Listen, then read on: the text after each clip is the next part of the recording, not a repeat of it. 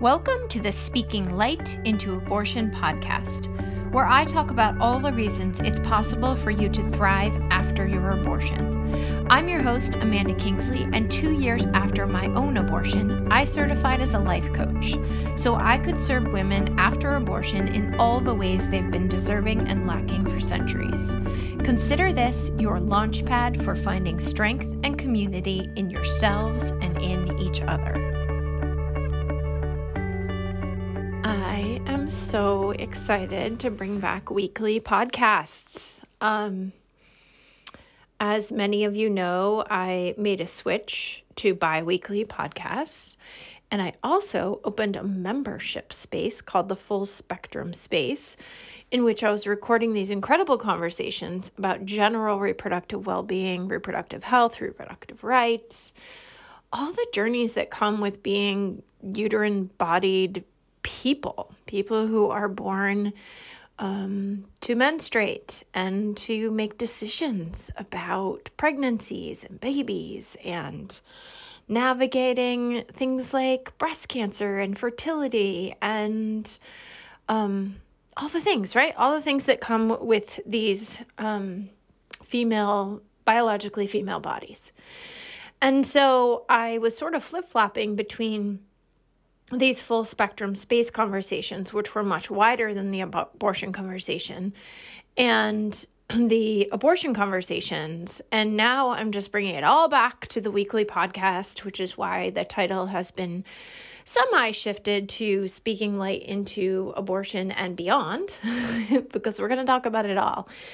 And I just think that's a really important switch for all of us to start making in our heads is like, our abortions are a part of our whole reproductive story, our whole reproductive experience. And I want to make sure I'm creating spaces where it's not like we just do abortion work and then we move on. We go back to our lives. Like abortions are a part of our entire reproductive well being. And I want to make sure um, that I'm talking about abortion in that way, that it's a piece of our journey. It's part of what makes us who we are, but it's not all of what makes us who we are. So, um, we're back on. We're back on to weekly podcasts. And with that announcement, I also have like, so I have the full spectrum membership space, which is now a monthly membership. And we have group group coaching calls, we have challenges, we have um, resource sharing, but we talk about books we read. It's an amazing place to build community and grow together. Uh, I also have a one week abortion co- like program. And in that one week, I am meeting with people who want to do some like kind of compacted work around their abortions. And we meet together once a day for 30 minutes and we let the tools that help us manage our anxiety, our stress, our overwhelm, the spiraling thoughts in our head, we learn tool after tool after tool after tool and explore how those are how you can use those in your daily life. So that's a one week program now available um, in the Work With Me tab on my website. And what used to be my 12 week program, where I would work with people for 12 weeks after their abortions, is now a six week program. Part of why I'm making these changes is I'm in a new certification program where we're really studying the neuroscience of the brain and change and how we make effective change in our life. So, because I have more tools, it actually makes me feel more com- like it, it gives me more confidence to have greater change in a faster amount of time. 12 weeks was the amount of time that felt right to me. It felt like the the the nice balance of really helping someone talk about their abortion and then um, move forward in their lives. And now I'm really loving this six week option. So if you go to my website under the Work With Me tab, you'll see these three new ways to work with me. I'm excited about all of them and I'm excited about growing with you and moving through um, the rest of this year and beyond. So enjoy today's conversation and I'll see you in whichever program you choose.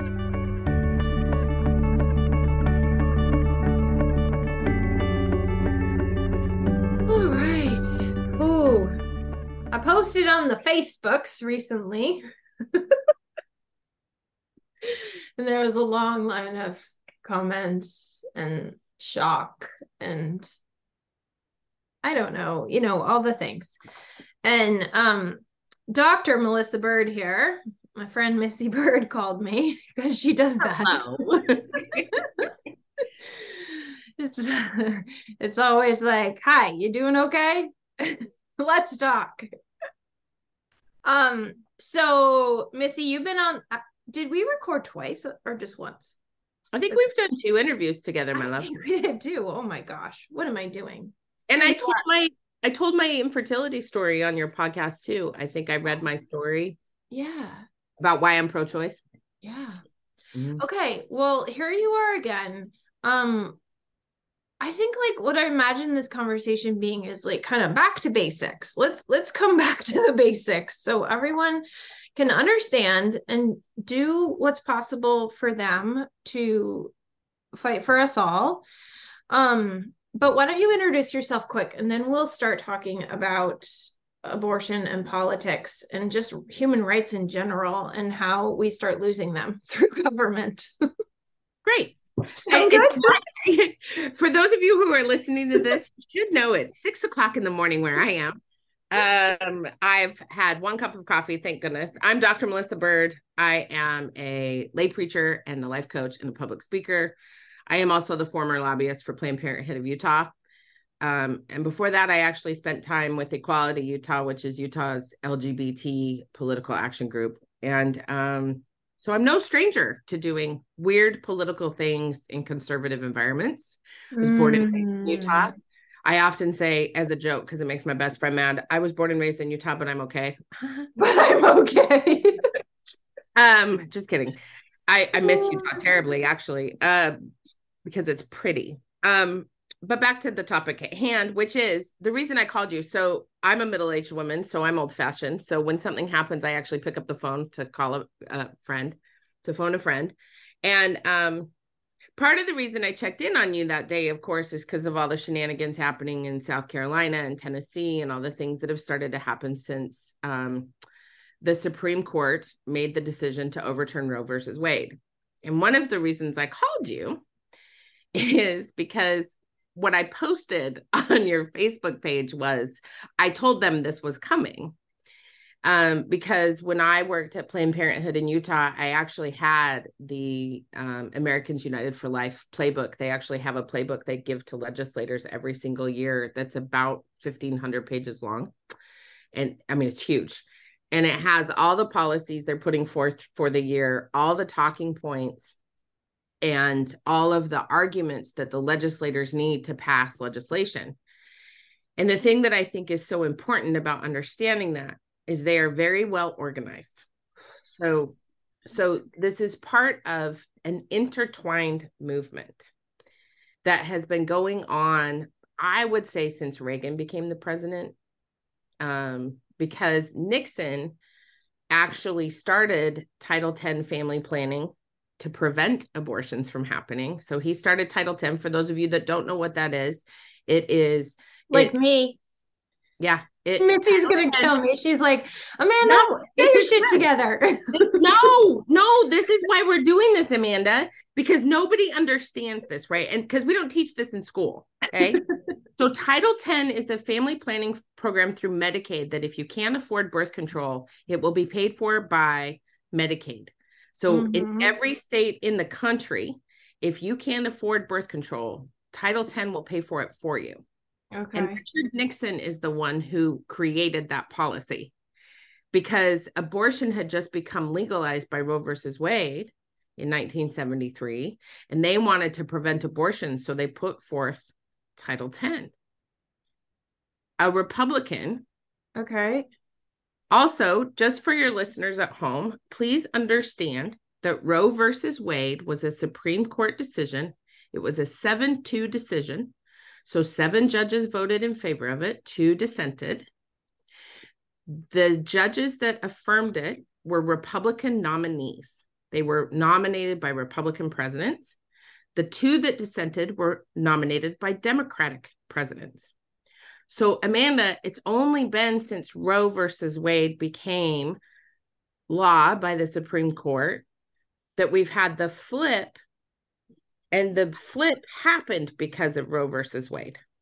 So I think it's important for all every every person in the land to know that that the media frenzy and this bipartisan crap we get rolled up into is very recent. It's only in I'm 48 I'm I'm 48 years old. I'll be 49 this year. It's only in my lifetime. I was born in 1974. Like mm-hmm. it's only in my lifetime that this has occurred. And this is why I think it's so important for your listeners to understand this. We have to know our history so we don't repeat our history.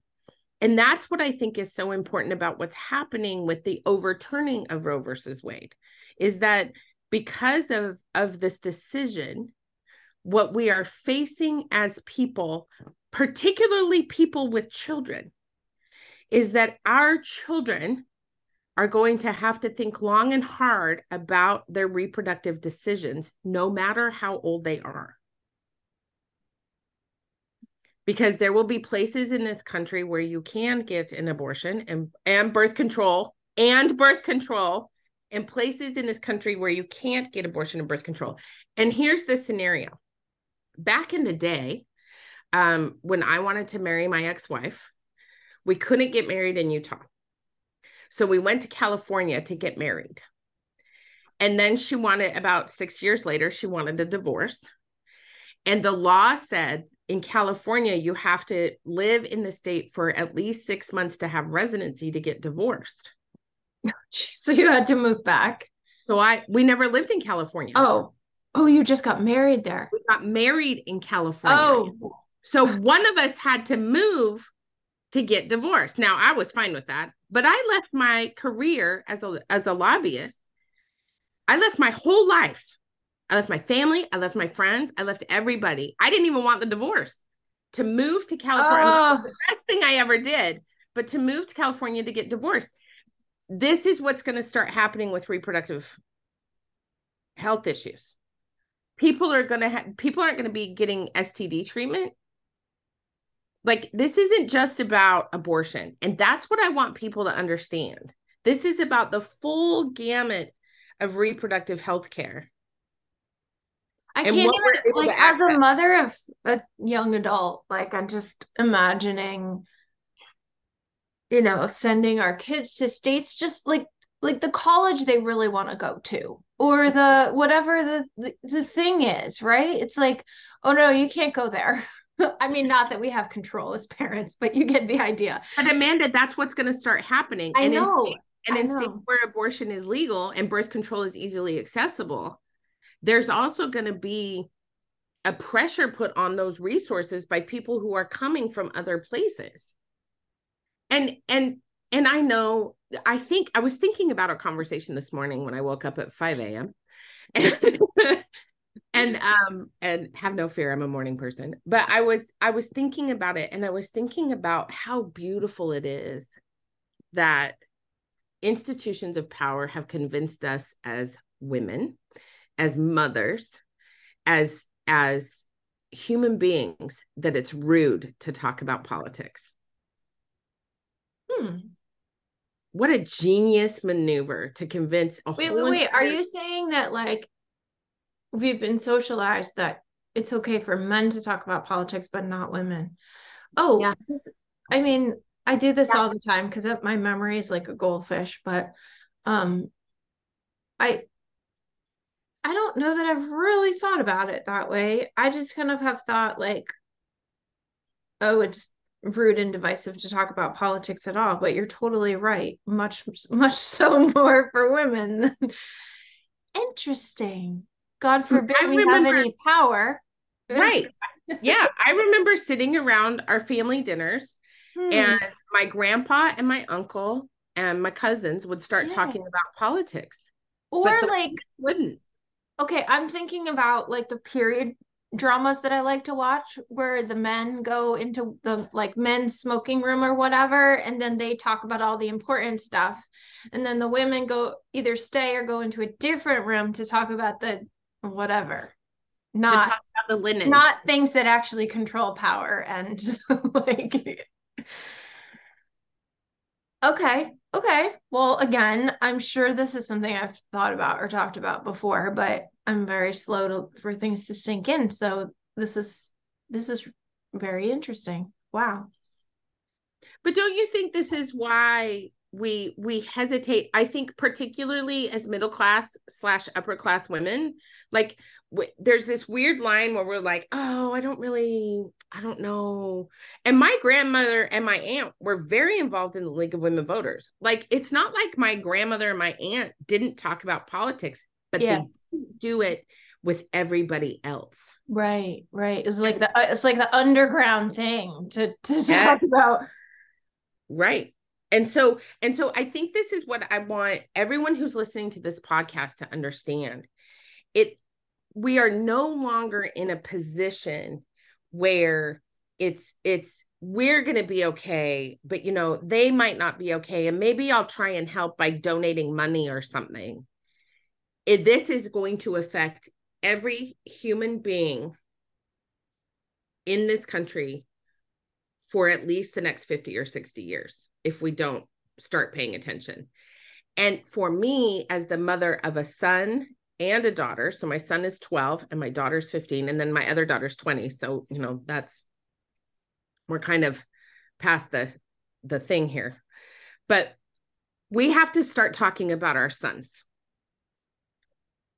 Because we don't do that when we talk about abortion, we don't talk about there's two halves to that equation it's not just women accessing abortion. And this has been my constant argument with feminist politics is why are we always, where are the men? Where are the men? We don't even let them in the damn door. Yeah. Yeah. I mean, I see it just in my house. Like, I talk to my son about everything. He's nine. Like, he digests little bits at a time, but we talk about abortion, we talk about sex, we talk about menstruation, we talk about like he knows more than most adult women. But then my husband yes we talk about it all. He's amazing. He's super supportive of the kids and talking to them about it but he, he's not out there doing anything. He's not i mean he's voting so that's great.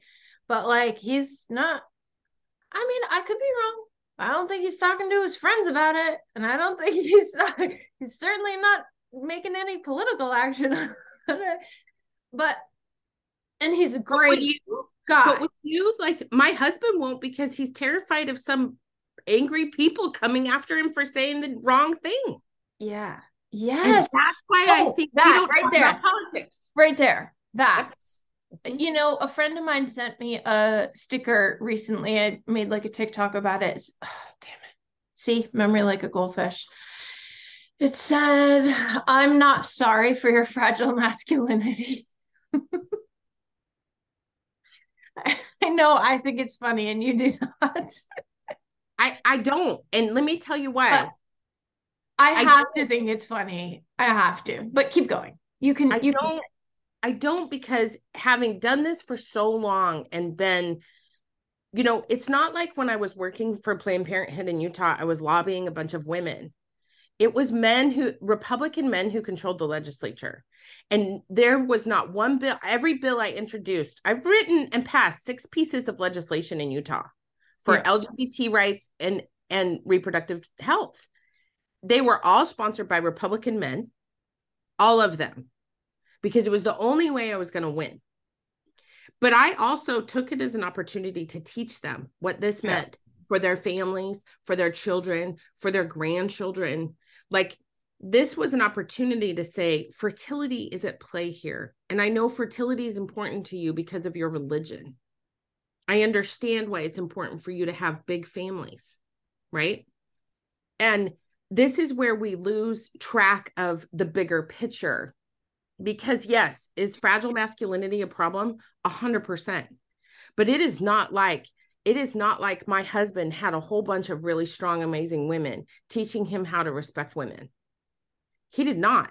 My husband was kicked out. Right, exactly. So, he, like, he was my husband did not get the care my son is getting. No, no, yeah. we were left to the streets. Like all these, yeah, TikTok videos about how we were all like kicked outside until it was dark, and then we came back in. That was my my husband's entire life He In wasn't allowed in the house. Mine too. We were just talking about that a couple of days ago. So Yeah. here we are raising and getting into middle age. And we're sitting here going, why where are the men? Why won't the men support us? Well, I have I I don't blame them at all. I I switch. Okay, right- I know. uh, I know. I always get edgy with you about this, like because. Yes, I hear you. I totally hear you. I don't disagree. And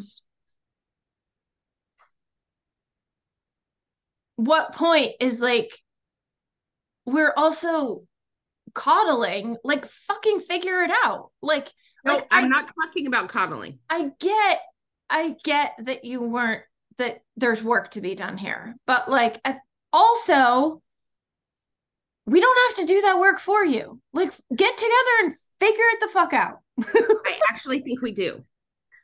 Because we have to approach this with compassion. And you would never look at your nine year old and say, get it together and figure it out. Oh, I'm sorry, you can't do that math problem. Get your shit together and figure it out. You would Okay, never. but he's nine. He you doesn't have access to resources. Right. But here's the neither do men. How many They men? do have access to resources. how many men do you know that could show up at a march and say, I don't know anything about labia, vaginas, clitorises, or uteruses. Can you help me understand that?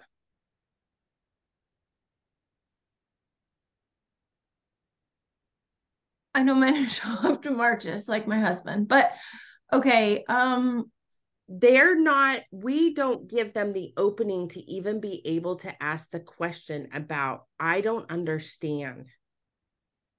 I have been raised in a society that says, you figure out the birth control. okay, so instead of making fun of them, health. instead of making fun of them for not understanding, we can educate. we have never taught men why a clitoris is important ever. Right, but I still am confused. Like they can figure it out. I do not want a man to try and figure out why. a clitoris is But I don't mean I I mean like there's so many resources out there right now. Okay. No. I- Yes.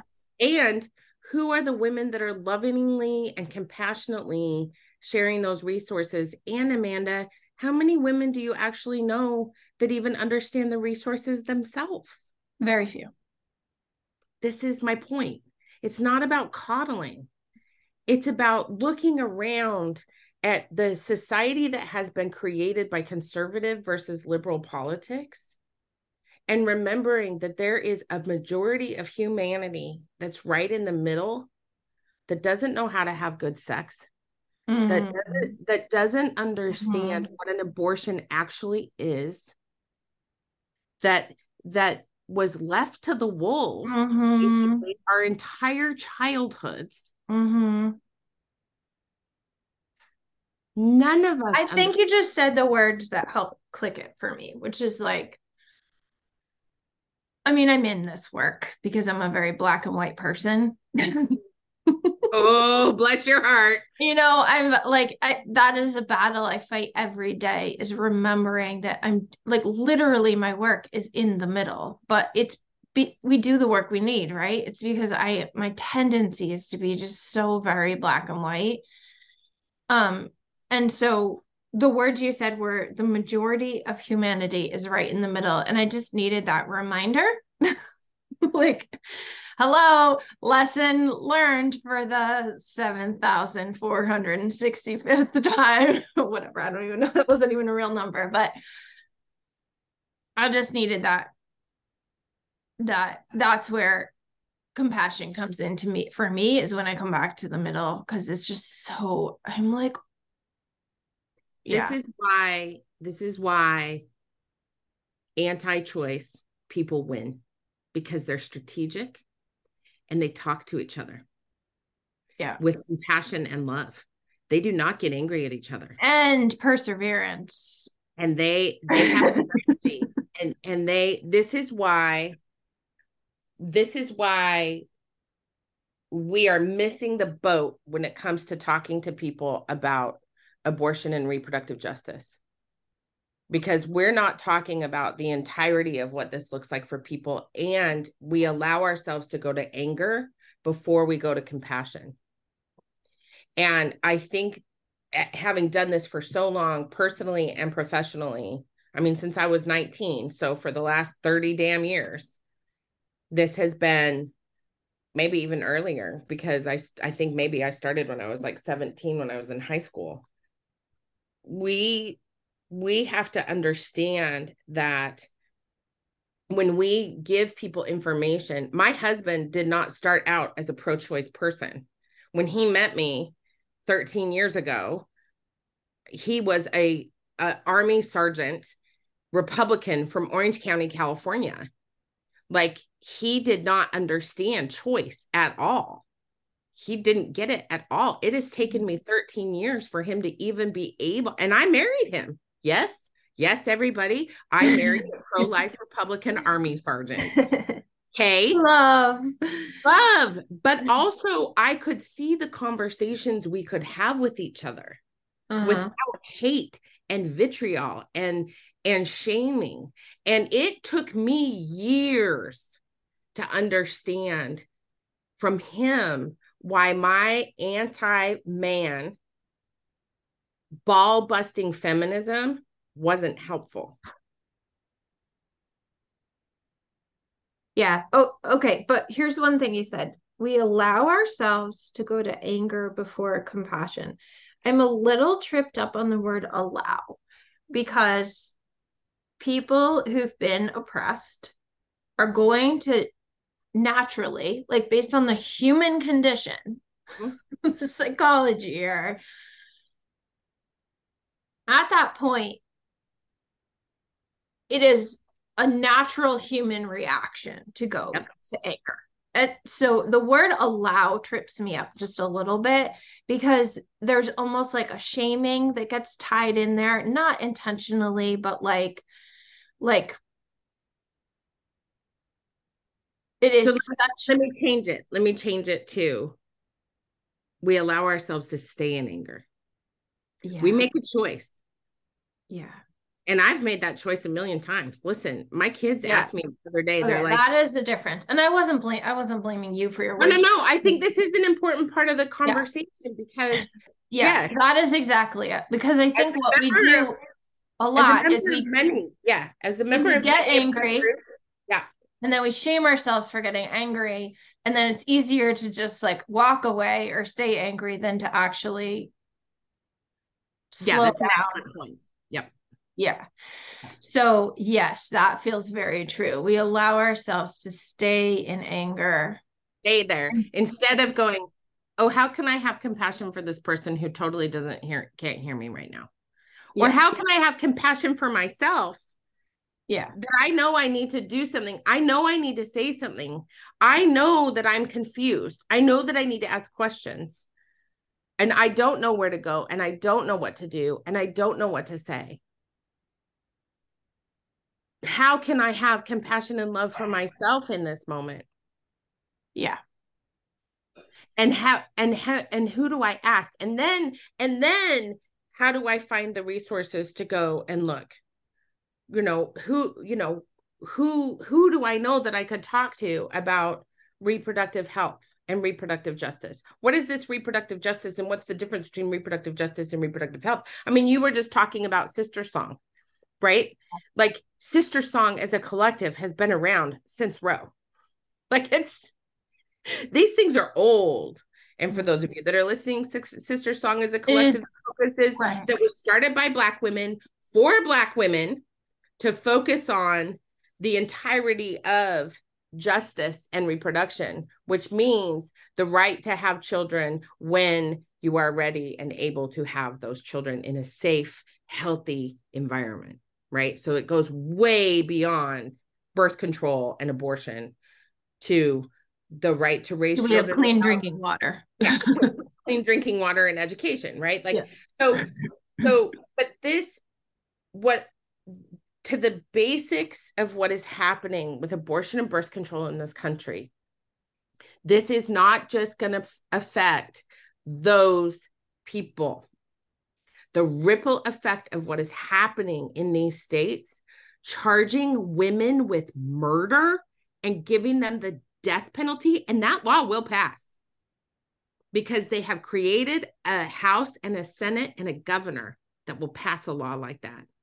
The idea of threatening women with the death penalty for abortion is it, it should horrify all of us because that is not pro-life it's the death penalty Okay, so this is a perfect example of how we read because this is how this started, right? I would I was shared a few things on Facebook just and I I tend away from anyway. Okay. So I shared a few things on Facebook and a lot of people got angry. And this is a perfect place where it's like, oh no, now I'm pissed.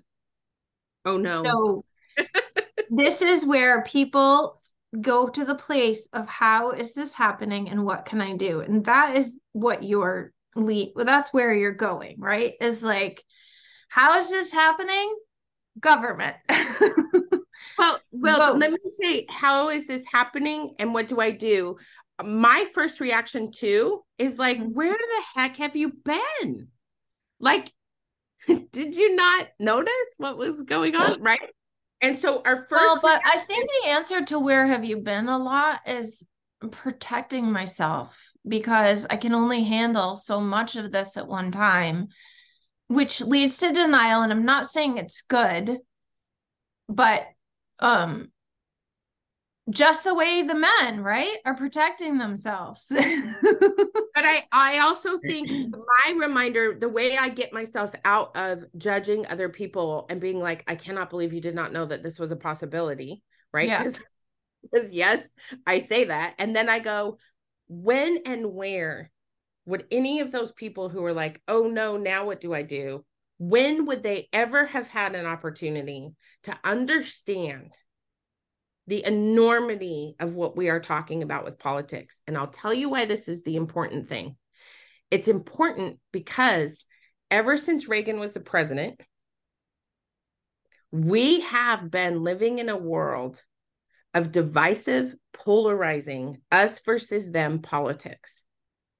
So the reason they didn't understand how important this was is because we have lived under a structure of such impressive misogynistic patriarchal white supremacy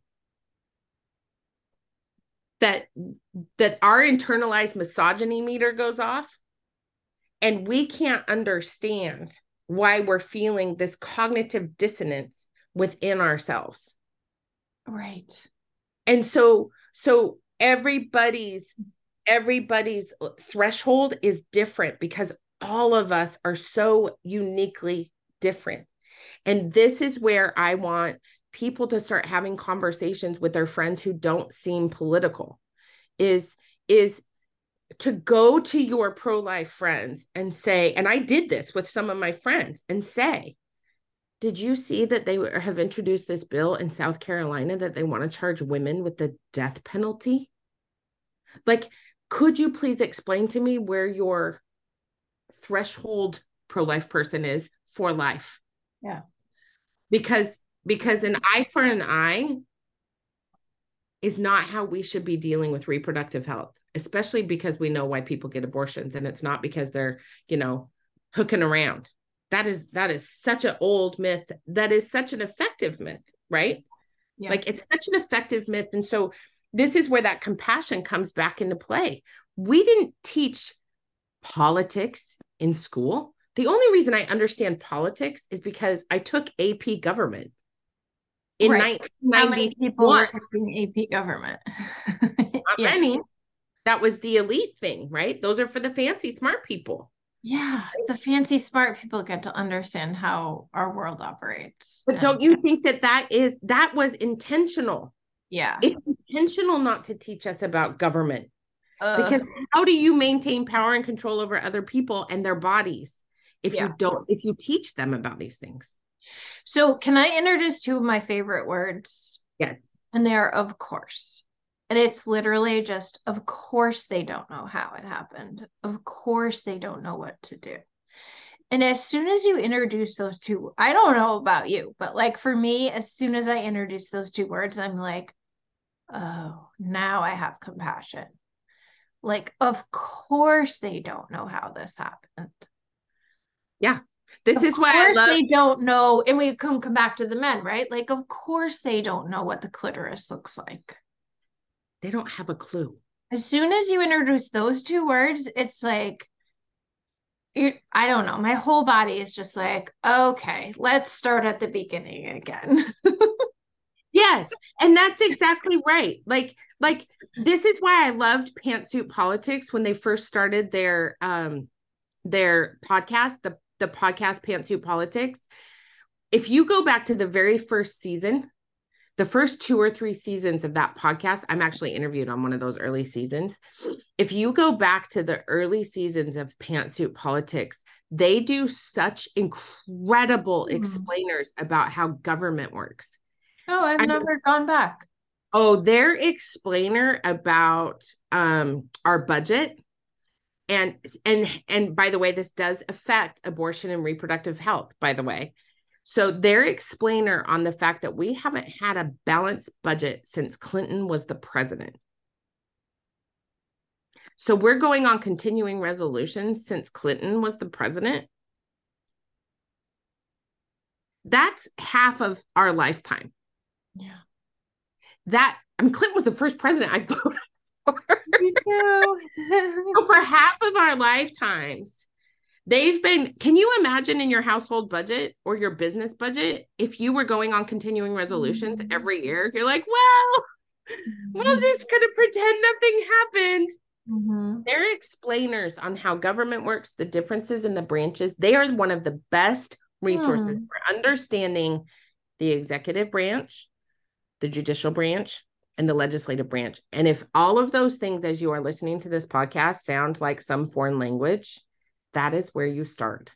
You start by understanding that every city, county, state, all have every single one has a executive branch it's either your mayor your governor right right and then you have the legislative branch which is your city council your county council your legislate your state legislature and then you've got your judicial branch you have city judges you have county level judges and you have state level judges like just understanding that simplicity and those people move up through, for example, the judiciary. The way you get to the Supreme Court of the United States of America is you move up through the judiciary. The way you get to the governor is to run for city council or school board. Well, I was gonna say, like, I feel like the unwords, unsaid words here are also school board. Yes, school board is the most most powerful Yeah. legislative body. The the- way we underestimate the power of the school board is pretty gigantic. Yeah. And that is where yeah. everything happens. And so I what I want your listeners to hear is that if you start to understand the three branches of government and you start to understand that those happen not just at the federal level and you stop focusing on federal level politics and start getting local, you have so much power and control. Mhm. Local local political races are won by one vote. Yeah. they are they are the races where you can make the most difference and have the most connection to your elected official. And that is the other piece of advice i want to give everybody. Introduce yourself to your elected officials from the, the school board all the way up to the federal government. It's a simple email. You can email all of them. You can get all of them online. It's really easy to google who's my representative and you get a whole list all the way up to the president. And you and you and you have access to their emails because they are public record and every time we move this is what i do i say hi my name is you know dr melissa bird i'm a mother of three i'm married to a disabled veteran i am bisexual i am native american um, these are the top three issues that are important to me Mm. And then I tell them and I say, thank you so much for your service. I know that being an elected official is really complicated and difficult. and I'm really grateful that you are willing to do it. Mm-hmm. Here's my address. Here's my phone number. Thank you so much for everything. If you want to talk to me about any of these issues that I think are important, because you work for me, they mm-hmm. work for us. Yeah. We pay them. With and remember, they work for us even when we don't vote for them. That's right. And the best part about getting in touch with our elected officials, even though they don't agree with us, or even if they do, is that Amanda, they don't hear from their constituents. When yeah. I was lobbying the legislature, the statistic was if they hear from five or more people in their district, they consider that majority rule. Five. I feel like we should make those words you just said like a like a template here's the template to send to your legislators. I like oh, I have everybody do send it to you. Okay, I have great. it. I'll just send it to you because because you would be astounded at how often your elected officials get back in touch with you and say, "Oh my gosh, thank you so much for being nice." I know. I do it all the time and I'm surprised every time. I'm like, "Oh, they really do pay attention." they just put their pants on one leg at a time just like the rest of us. They are citizen, they are citizens. They live in your neighborhoods. These are our neighbors. I love Even the part you said, like something like, I don't, I'm going to botch it, but like, thank you for your willingness to do this, right? Because so many of us want different politics, but we don't want to do the work. We don't want to be the, we don't want to be on the town board. We don't want to be on the school board. We don't want to be. And I mean, I've done a lot of volunteering in my days, and it's hard. It's hard. And when we recognize that they have equal passions to ours, listen, I used to go up against Gayle Ruzicka from the Eagle Forum all the time, but she and I, we had beautiful conversations about our lives and our mm-hmm. families and mm-hmm. and who we were in the world. We had such a good relationship. She came and roasted me at a bar. Like my my arch nemesis right? In the world of divisive politics, the Eagle Forum is what completely they hated Planned Parenthood. And I was supposed to hate them. And I didn't love Gayle. Like I wasn't going to invite her over for dinner, but like we could talk. And the fact that she mm. held me in such high esteem, she pinned me with an Eagle Forum pin. Like, yeah. And like you hated her her politics. Yeah, exactly. You hated her politics, but you came to compassion in order to love her as another human being. And that and, and I hate the statement, love the sinner, hate the sin. And how Wait, much more did you say love the sinner? Love the sinner, hate the sin. That's a that's a oh. evangelical Christian thing that they use yeah. against gay people. Not but there is a resonance to that. Yeah. That like like if we could just look at each other as human beings having a human experience that is messy and ridiculous and we're all muddling around going oh my gosh what am i doing here? Yeah. What is my purpose? Who am i? Yeah. Because most of us are mucking around in the gray messy middle which i know you love amanda but most of us are really wandering around going what the heck? What what am i what? Yeah. Okay Ooh. what do you say to the person like me who has the privilege of living in a very liberal like very liberal state like a place where i don't have like my vote my entire life at least has been very safe. Like like it's it's very easy for me with my politics to live where i live.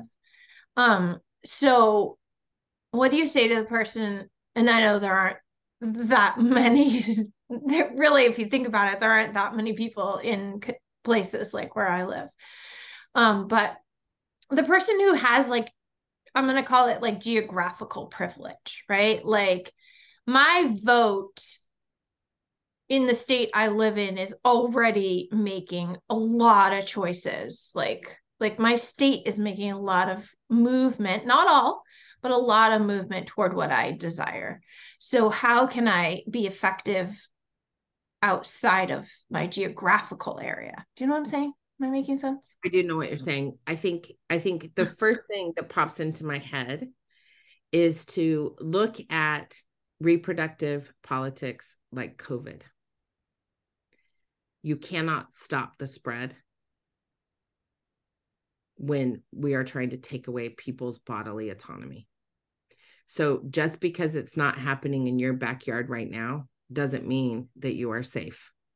And the minute you realize, like if you look at how COVID spread okay. across, okay, I'm, I'm getting it now. Yeah. I remember watching the maps. Right, right, right. right. How it started here. And yeah, yeah, yeah. Oh, that's good. I like this. Moved in, right? Right. So you're at the beginning, you're like, glad I don't live there. Right. glad I don't live there. And so the first thing is to think of it like COVID. It, it's going to spread. Reproductive politics spreads. Okay. So if what you want is bodily autonomy and the right to make your own choices and decisions, then you have to start convincing people who have the same back thoughts as you do to mm-hmm. either run for office or you have to run for office yourself. And let me tell you, I'm not running for office, but I sure do support candidates. And I get asked all the time, but I support candidates who are more moderate, by the way. I do not love the extreme fringes of things because mm-hmm. most of us live in the messy middle, right? You and I have had this conversation before. Um, the second thing that I think is really important for people to to for people like you to understand is that politics is not dirty. When we start to engage in understanding our political system and we start realizing how fascinating it is and how young it is as a system mm, and how messy it is when we get curious about our political system we start to understand that we cannot make assumptions about where people live and that is what is key people assume that because i live in oregon i'm living this lovely liberal mm. place right no that's portland and portland yes. actually racist places i have ever been to oregon was founded as a whites only sanctuary let me just have everybody listening kick that in. Oregon was founded as a whites only sanctuary. Okay. Yeah. I mean, founding father. I mean, Lewis and Clark. Lewis Massachusetts has a pretty ugly history yeah, too. Right. So, so people see Oregon and they think liberal bastion. And what yeah. I'm here to tell you is that we are where the Proud Boys started. Yeah we also have to not make assumptions when when we assume that people's geography dictates their accessibility to reproductive health care we're wrong i did all of my dissertation research on access to contraception and abortion in rural california those yeah. people have access to nothing yeah. nothing right so we also have to remember that we live in a really gigantic country yeah. and there are rural places even in quote unquote liberal states where people do not have access to resources. Mm. And so the assumptions we make around where people live are what's keeping us from understanding that we have an impact on geography. It's just geography. Mm-hmm. Mm-hmm. Yeah, so I think about like my local hospital is like really well known for its birth care.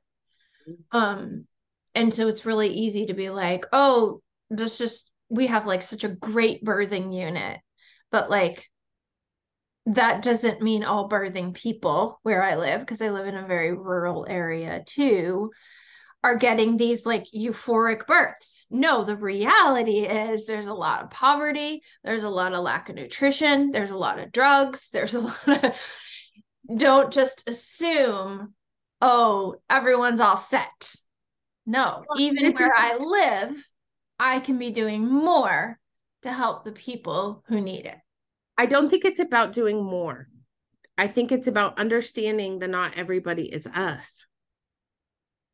Yeah. Yeah.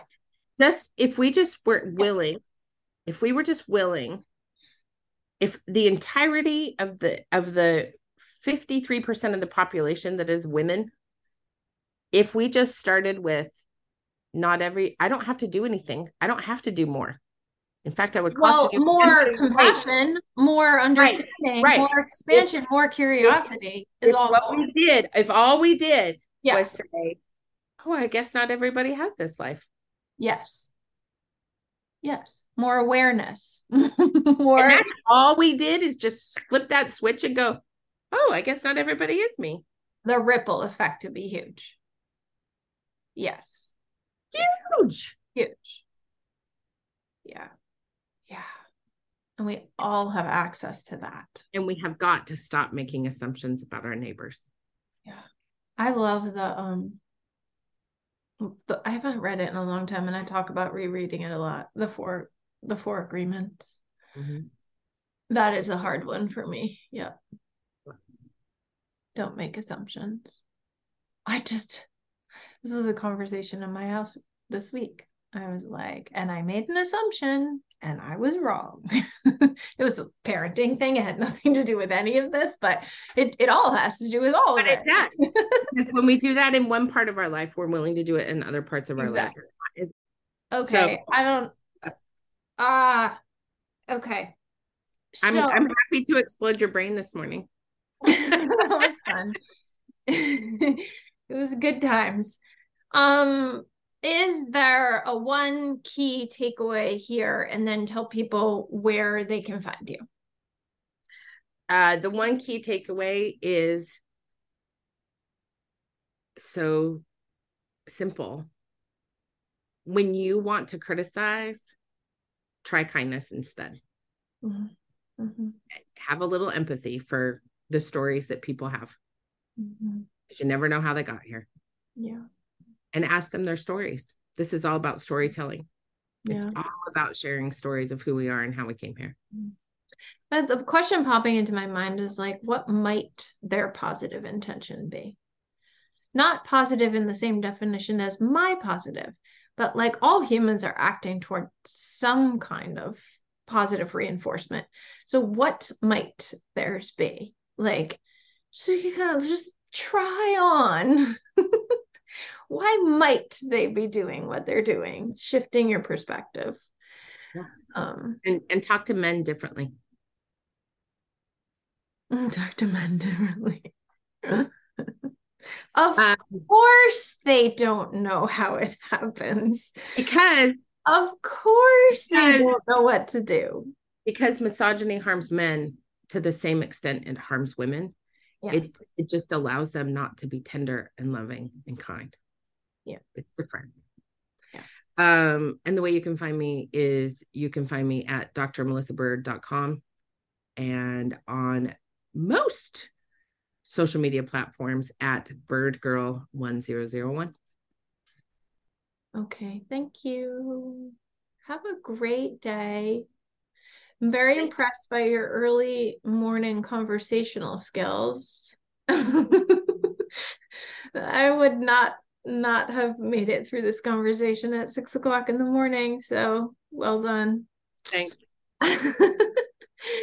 See you around. I'll look forward to your next phone call. All right. Talk to you soon.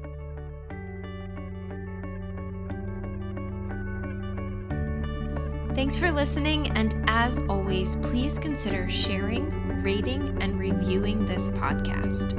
It helps me reach a wider audience and invites more people to thrive after abortion. If you're someone who chose abortion and find yourself struggling, hiding, or wishing you could move beyond your experience, head over to my website and book a free call. We'll talk about how you can start living the life you made your choice.